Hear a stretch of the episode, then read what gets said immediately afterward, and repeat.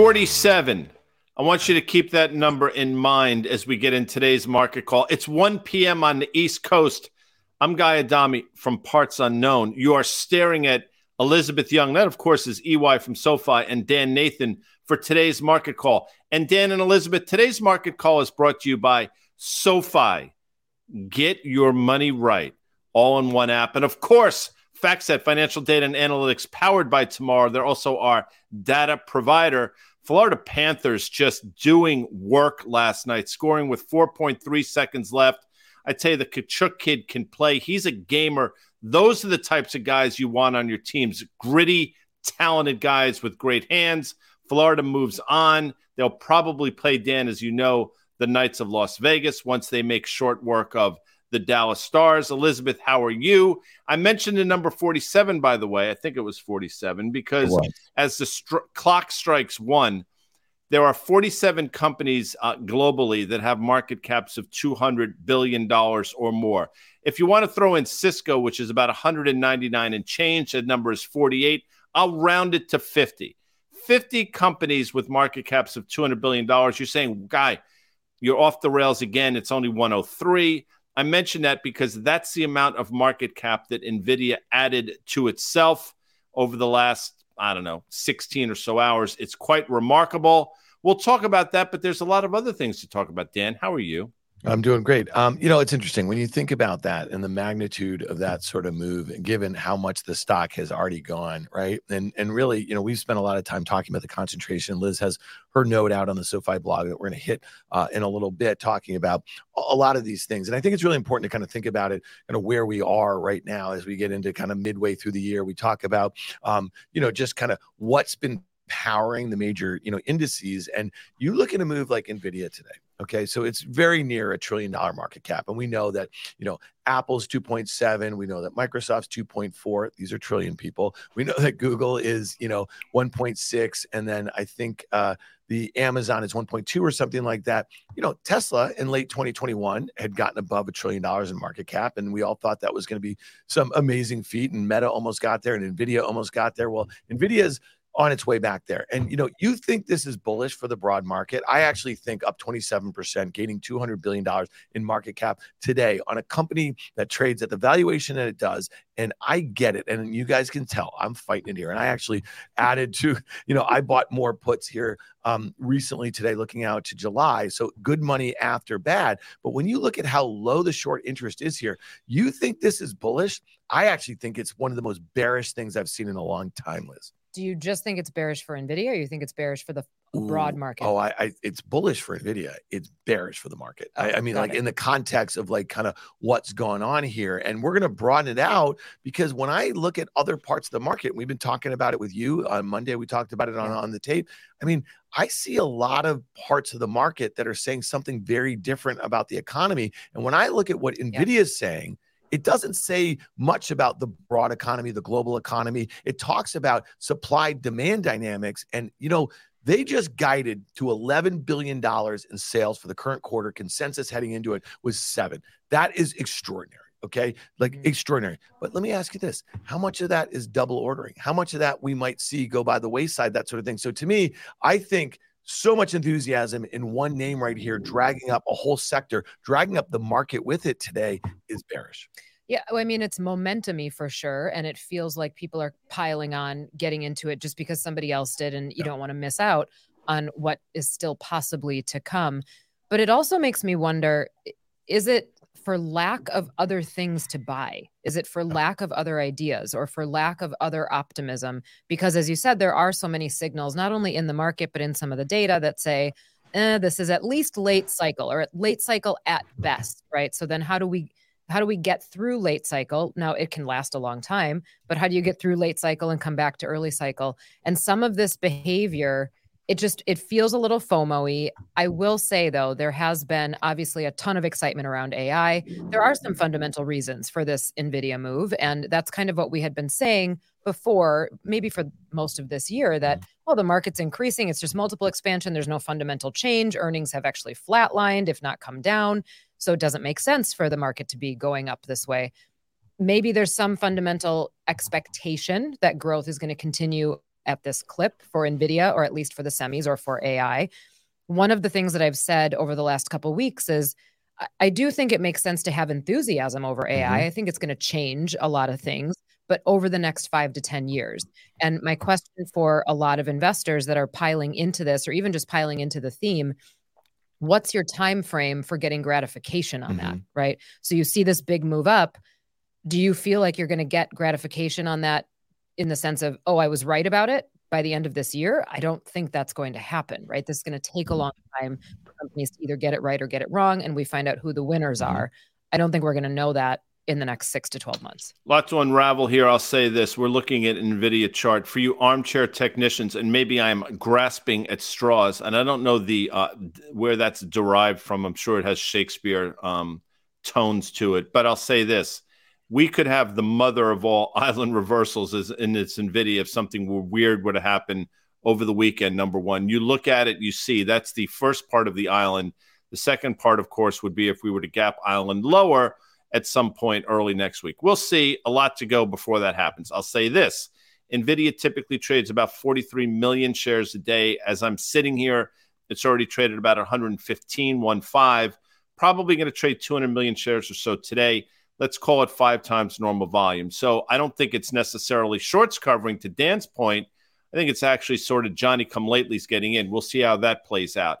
Intel uh, at a decade effectively. I mean, it's trading 27 bucks. We've traded actually lower over the last month or so, but you look at Intel, a stock that bottomed out around 24. I mean, it's basically at a 10 year low, which is remarkable if you think about it. I actually thought there was a case to be made as a homeland security play with all these things going on. But then there's some other names you want to look at. One that yeah. starts with a Q and ends in an M that actually might be at an interesting level of support here. Yeah, no doubt. But I, I, just want to, from a sentiment standpoint, I want to take you back to the year 2000. Take me back. And, and, and, you know, guy, you were in your 50s then. And I'm sure, like, for you, grasping like this technical, technological shift that was going to, you know, was going to change everything, which was the internet back then. And that was, you know, like powered moves um, in the broad market. But we saw similar sorts of concentration in big names, right? And, you know, look at Qualcomm here. And I was reminded by a good friend of mine, Jim Chanos, who's been on our pods on the tape. Um, he runs uh, Chanos and Co. And, you know, he's made famous by identifying Enron as a short. This was back in that same period. He's done it again and again and again with many names. He's been um, in Tesla for a long time here, um, you know, and he would tell you that Tesla's been a hard one right? Like for mm-hmm. him. Okay. Um, so it's not like, you know, trying to identify shorts and picking a spot in time. Your point about time horizons on the long side, doing on the short side um, can be a bit higher or harder. He mentioned this, um, and, and I remember this. I had a front row seat for this. I was, uh, you know, actively trading, you know, tech stocks in 99 and 2000. Look at this Qualcomm move. Okay. So this is from the start of 1997 up until its 2000 highs, which are about $100 right here. And when you look at that, that was a blow off top. You can only know that in hindsight, but you can also know that, like, that was just not sustainable when you think about all of the enthusiasm about this move to 2G wireless networks. I went back when we were making these charts on FactSet and I was looking at some of the news stories from January of 2000 that you could replace NVIDIA and AI and all that. I mean, you could. I'm just telling you, people, okay? But trying to pick a top in these things is really hard. That's why I do it with options. I define my risk. And it's also one of the reasons why I say good money after bad, because I came in here and the puts that I was long into the print today are blown out. They're zeros. Okay. Mm-hmm. So I bought new ones. I, you know, rolled them down and out, as we say. And that might go to poof too, but that's all I can do here. And again, you could say I'm a gambler. That's fine. A portion of what I do is speculative. Okay. Now let's back this chart out a little longer. It's just kind of interesting when you look at this. Okay, guy, mm-hmm. to your mm-hmm. point, look at the level of where Qualcomm is right now. It is not, not that's not a log chart, but it fits really nicely here. I mean, it took I mean, you can look at it. It took two decades to make a new high, and then it doubled almost, and now it's given all that back. So when you see something like that, I'm just we're bringing this up, and Chanos brought this up because he is a, an amazing student of the markets here. But you know, history doesn't what Liz, but it, it often repeat but it rhymes. Yeah, look at you. Mm-hmm. Actually, I don't think there's a word that well, mystery I guess rhymes with history, and you mm-hmm. know we're trying to build a mystery for you, Sarah. McLachlan fans out there. I'm sure there are many. She actually might be a fan of the On the Tape podcast and or Market Call.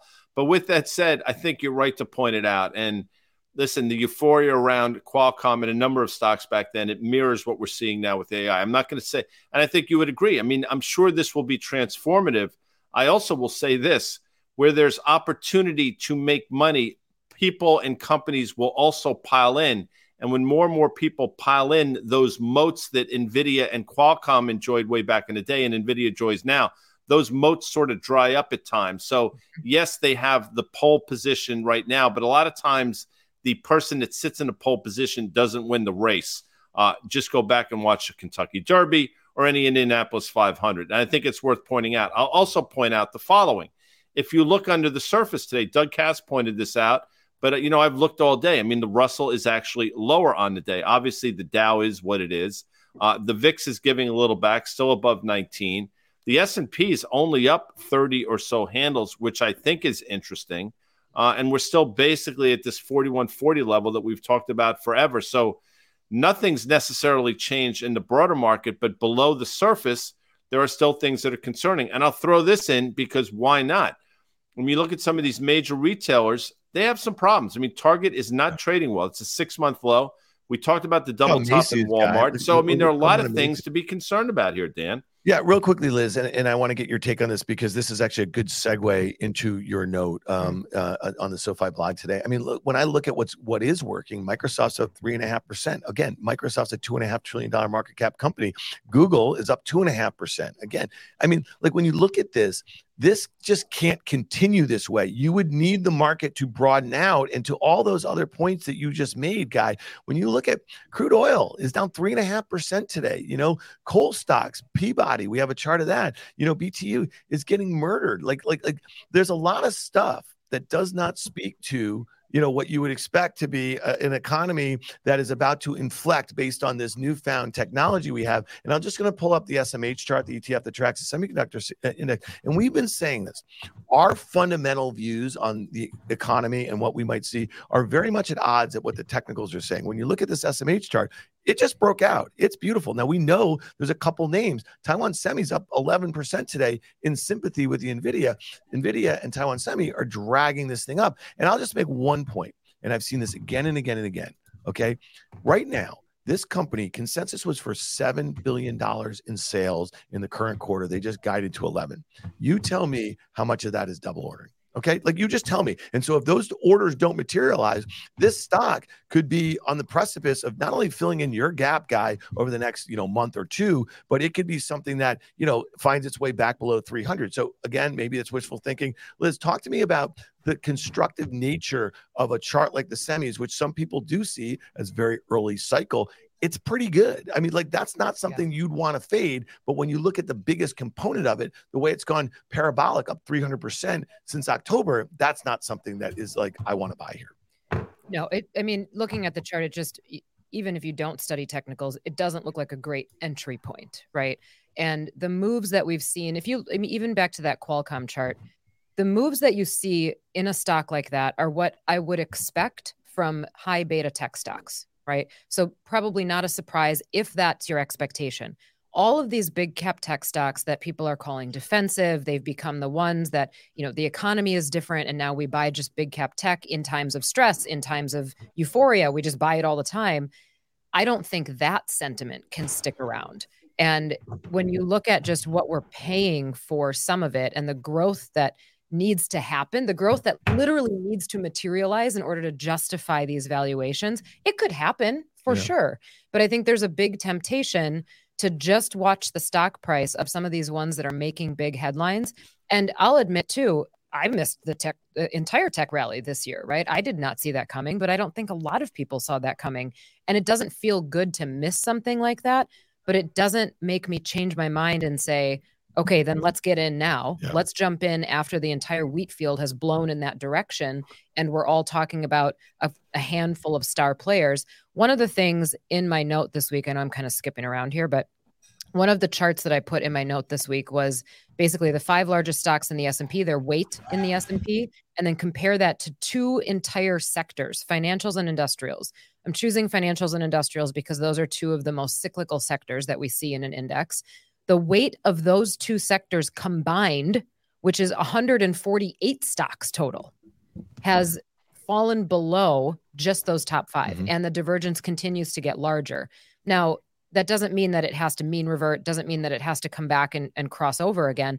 But that divergence of between five stocks and 148 stocks in cyclical sectors is really big. And things like that don't last forever. So one of the two lines probably has to change.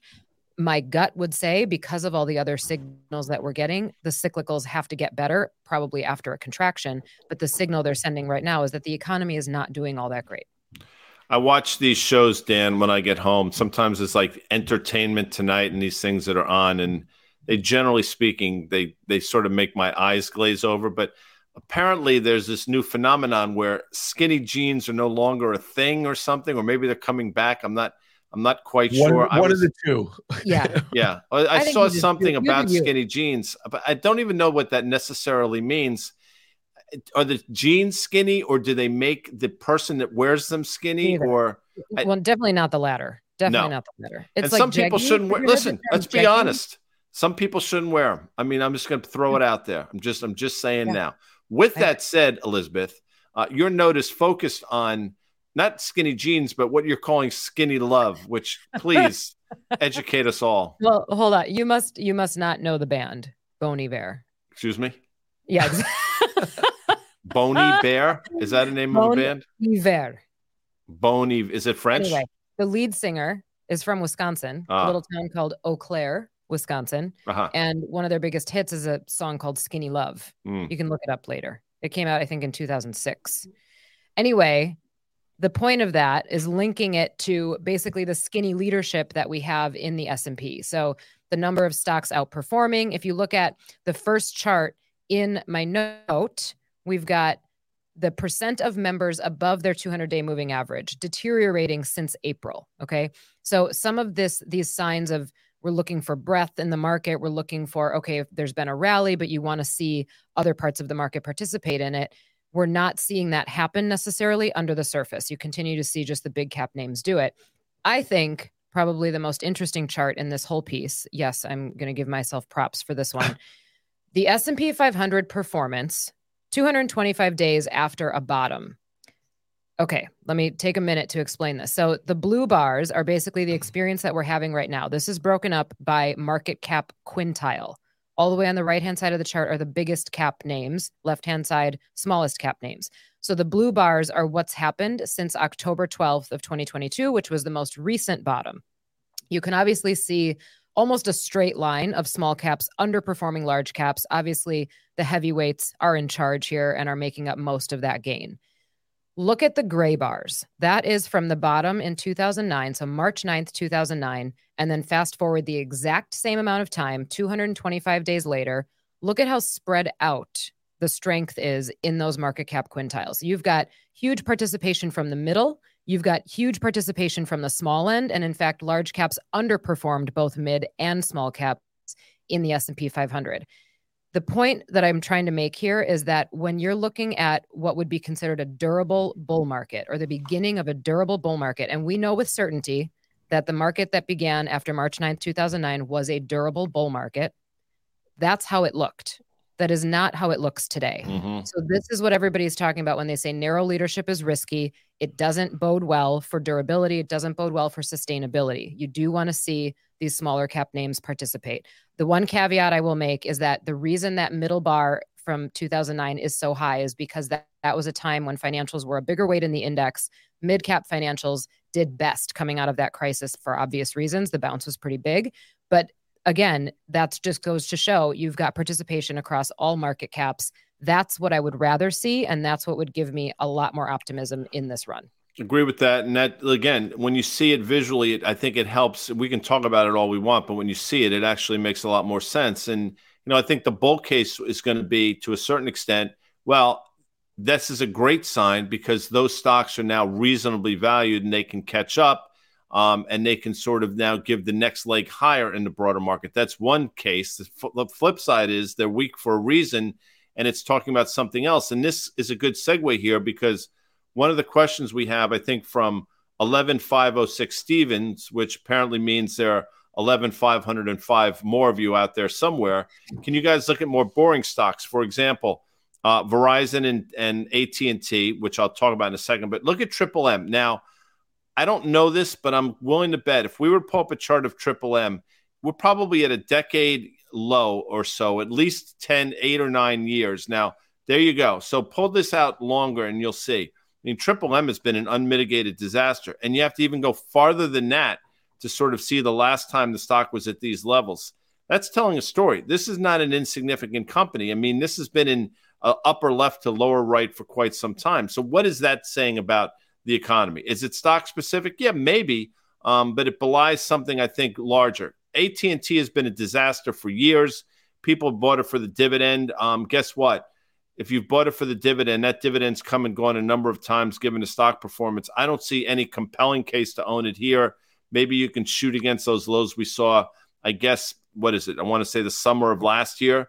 And Verizon's the same thing. I mean, they're just going nowhere. So, you know, you brought up Triple M. I didn't. But again, off the top of my head, I'm thinking it's a decade low. Yeah, it is. And it looks like it wants to go lower, which Dan, I think, speaks to, again, some of the points you've been making about yeah. the economy in general.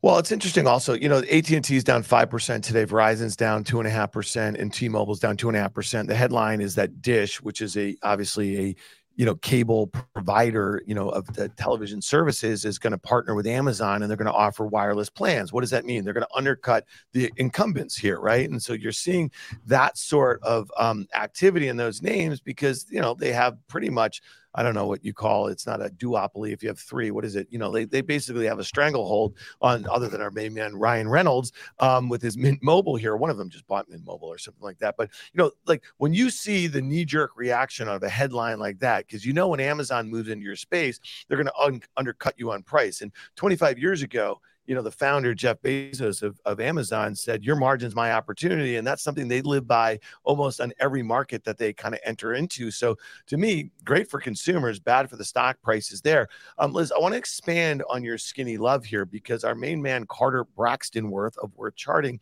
he had a note out today and i thought it was really interesting he was charting the s&p 500 the spy the etf that tracks it versus the Invesco s&p 500 equal weight right so we know that those top Six names or so make up 25% of the weight of this index of 500 stocks, but we know that the RSP, the equal eight uh, uh, S&P ETF, um, you know, weights every stock individually.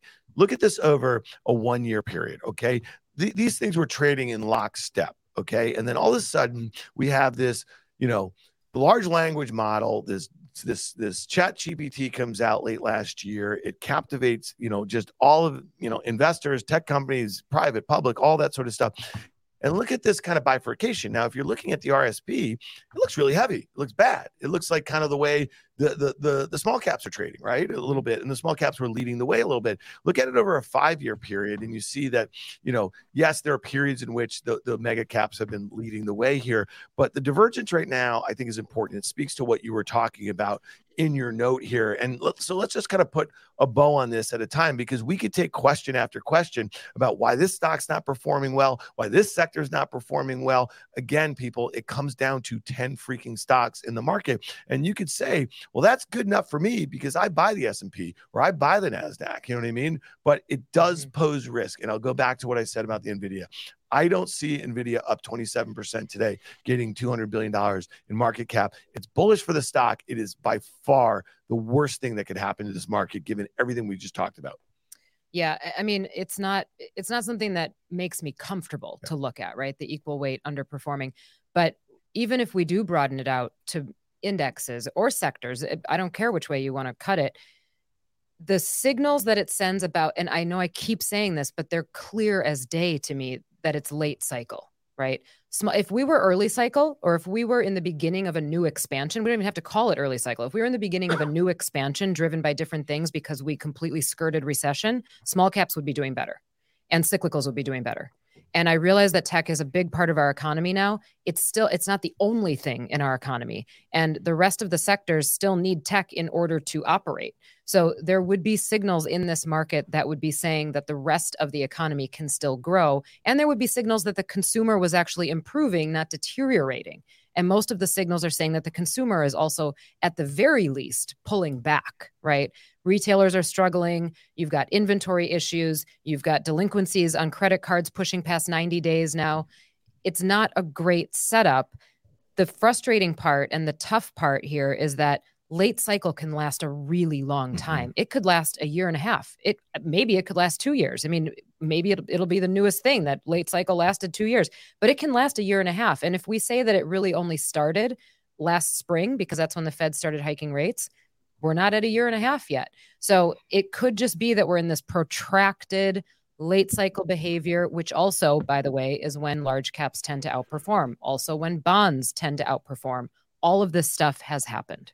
In February, Dan, of 2020 ish, uh, mid February, Valentine's Day, let's call it, because we all love Valentine's Day. The IWM, I believe, made an all time high around 169 or so. Um, we know what happened subsequent when COVID hit. Well, it traded through it late 2020, obviously made an all time high. I want to say, Dan, if I'm not mistaken, the fall of 21, not coincidentally, when the Fed turned gears. But here we are at 174. We're at huge levels of support. So we're effectively testing the prior all time high. This is a level we've held a number of times since June of last year. If we start to sort of falter in the Russell, which we're on the precipice of doing, uh, you got to be concerned to EY's point. So, you know, again, you don't have to necessarily believe us. You can say you guys are just trying, you're grasping at straws again in terms of the bear thesis, but the bear case is all around you. I just it's a question of whether or not you want to take a look at it. And then the other thing is look at crude oil, Dan Nathan, which you've been talking Yeah. about, not having a particularly good day today. Um, that's something that should be, I think, concerning in terms of what it means for the economy. And you throw in FXI, which again, I think it's all part and parcel of what we're talking about. That's through a pretty significant level on the downside. And then, for example, Alibaba below 80 for the first time in a while. So all the signs Ooh, spook. Remember Robert Duvall in Days of Thunder? Ooh, you're scared to get in the car. Spooky to Tom Cruise. Yeah. Great movie, by the way. Um, as I've said a number of times, I would watch Tom Cruise read the phone book, but that's what's going on here. Back to you, Dan. Well, all right. So let's just let's just talk about some of the stuff that's going on outside of you know tech right here. So crude oil is down three and a half percent. You just mentioned the FXI, so that's the large cap um, Chinese uh, ETF made up of some of the biggest you know tech names, but also some industrial, some banks, that sort of thing. The Shanghai Composite, okay, is down six and a half percent from um, what was just a new 52 week high. It's a massive double top if you can pull up the Shanghai Composite or just pull it up on your own FactSet machine um, at home that it was just making earlier this month.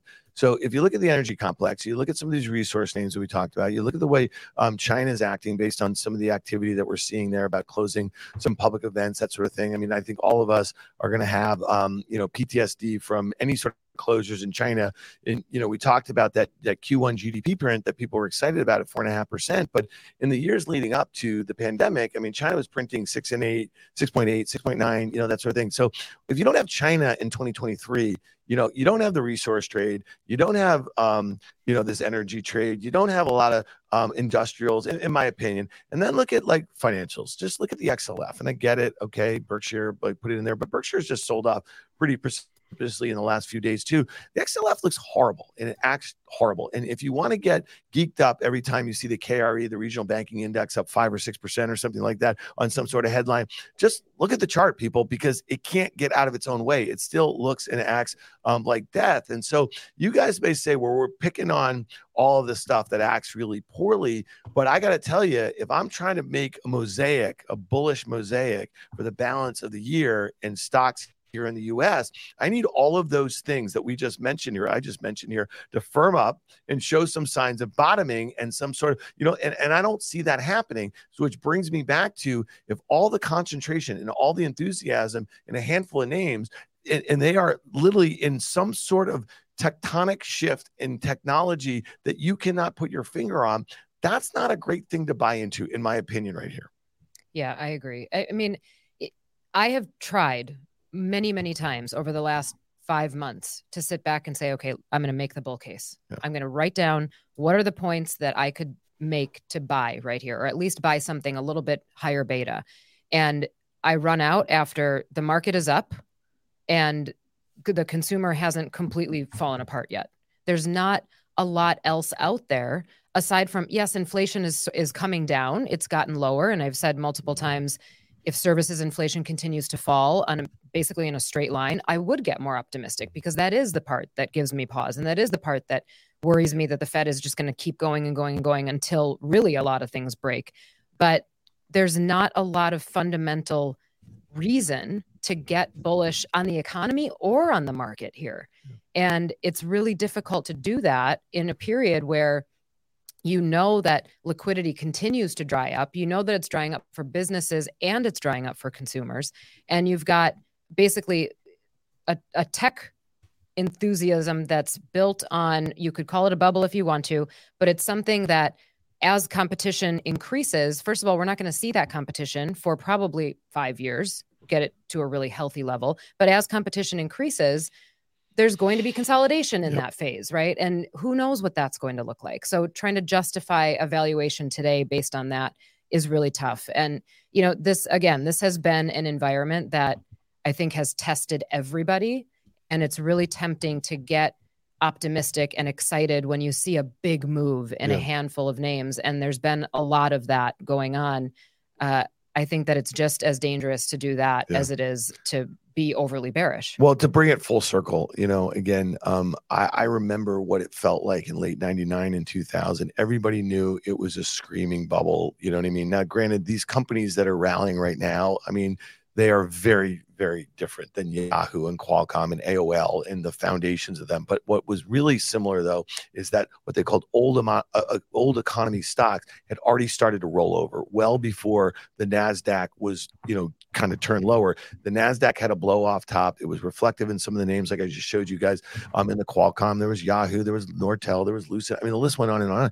And so trying to pick the top is the hard part, right? Mm-hmm. And so like to me, mm-hmm. so you know, so guy, I'll just say this: we haven't we've gone 32 minutes here. We haven't even mentioned the debt ceiling. It seems like it's been back and forth here. So my question to you would be: um, now that we've had this move, you know, we still don't have an S and P above 4,200. Okay, so so we have these big names that are rallying pretty hard today, but the S and P is up 75 basis points. The Nasdaq's up, you know, 1.8 percent. Um, what would it mean if it was just a kick the can down the road? I mean, this sets up really bearishly, in my opinion, because I'm not sure how much oomph is left, right? If we do have some sort of deal that pushes out the debt ceiling a couple months, or on the uh, on the uh, on the chance that we don't have an 11th hour deal, what is it set up for if people are already selling a lot of really economically sensitive areas of the market, and now you give further confidence that we will likely be in a recession in 2023? That's really dangerous because if everyone heads for the doors at the same time in the QQQ, which is basically NVIDIA, Microsoft, Google, uh, Amazon, and Apple, um, we could have ourselves in for a really nasty summer. Yeah. Well, look, I mean, again, I'm going to paint myself into this corner, but I'll do it um, graciously the the lead would have been today that U.S. debt um, was put on credit watch or credit right. U.S. debt on credit watch was a big story, um, and I think, but for Nvidia, we'd be talking about that now. And I think the credit agencies, to your point, are going to try to get ahead of this. If they just do some short term deal, I don't think the markets look too favorably upon that. And again, these short term interest rates moving at levels we haven't seen in a better part of 14 years that's definitely a bit of a warning sign. So I, you have to be concerned. Now, there was some chatter that apparently they're within $70 billion or so of getting something done. I don't know if that to be the case. That was sort of thrown out in our 1230 uh, fast money calls. We'll see, but doesn't appear like anything's going to get done anytime soon. I will tell you quickly, it appears as though defense stocks might be sort of collateral damage in terms of what's going on because those stocks are getting whacked today if you look at Lockheed Martin or Raytheon. So we'll see. But to your point, I don't think it's particularly bullish, especially given what's going on in the credit markets. HYG unchanged on the day below 74. There are clearly a lot of things to be concerned about here, Dan.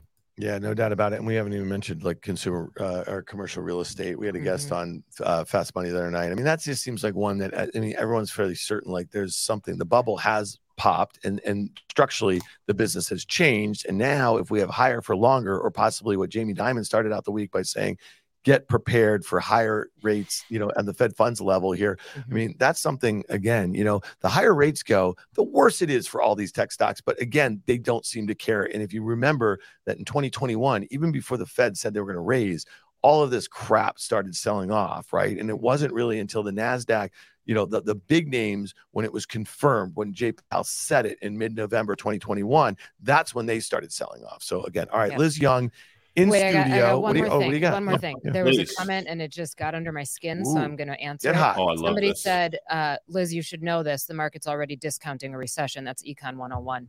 Oh. Okay, let's just do some math here. The market today, if we're talking about the S&P 500 down from its high in January of 2022, it's down what 12 13%. That is not discounting a recession. We got down 25% during 2022. That is also not discounting a recession. A bear market without a recession is usually 20 to 25%. A bear market with a recession is typically beyond 30%. We have not discounted a recession in the stock market. The bond market has discounted a recession. And that's why we continue to be confounded by the signals that the bond market has sent versus what the stock market has sent. The stock market still says soft landing very possible, if not probable. The bond market says, I don't know what you're looking at. That's what I'm talking about. now, I want to end this on a high note because I don't I think these I don't believe in coincidences, Dan. I can't spell it. I don't believe in them. And I know Elizabeth doesn't as well. Are we able to pull up a chart in um, the symbol would come out H O G quickly, Jacob? If you could do that for me, just a one day chart, you'll see this stock is doing extraordinarily well. And I don't think it's coincidental that Elizabeth is wearing her leather because after this show, she's getting on the aforementioned Harley Davidson and headed to someplace fun. That's a great look, by the way, for you bikers out there. Um, and we learned about Eau Claire, Wisconsin. Personally, I'm an Eclair fan. Chocolate eclairs, by the way, from Good Humor are the best. That's just me. But your old man went to Eau Claire, so I want to give a shout out to your dad, who I know is watching, and he is a fan of Fast Money. And I do believe that he gets a kick out of you on this show. And I am still, by the way, in negoti- negotiations is probably a little hyperbolic. I'm still trying to get you that first pitch at um in Milwaukee for a Brewers game, but we'll talk about that at a later date. But that's it for today, Dan and Elizabeth. I want to thank the audience. Uh, thoughtful comments, crude comments doesn't necessarily matter. We take them all.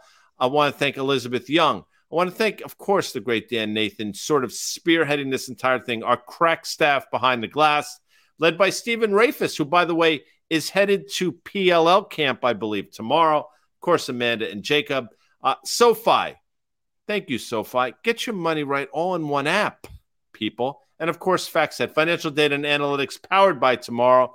Unless something really odd happens tomorrow, we'll next be back with you on Tuesday, uh, which is the day after Memorial Day. See you later, folks. See you later, babe.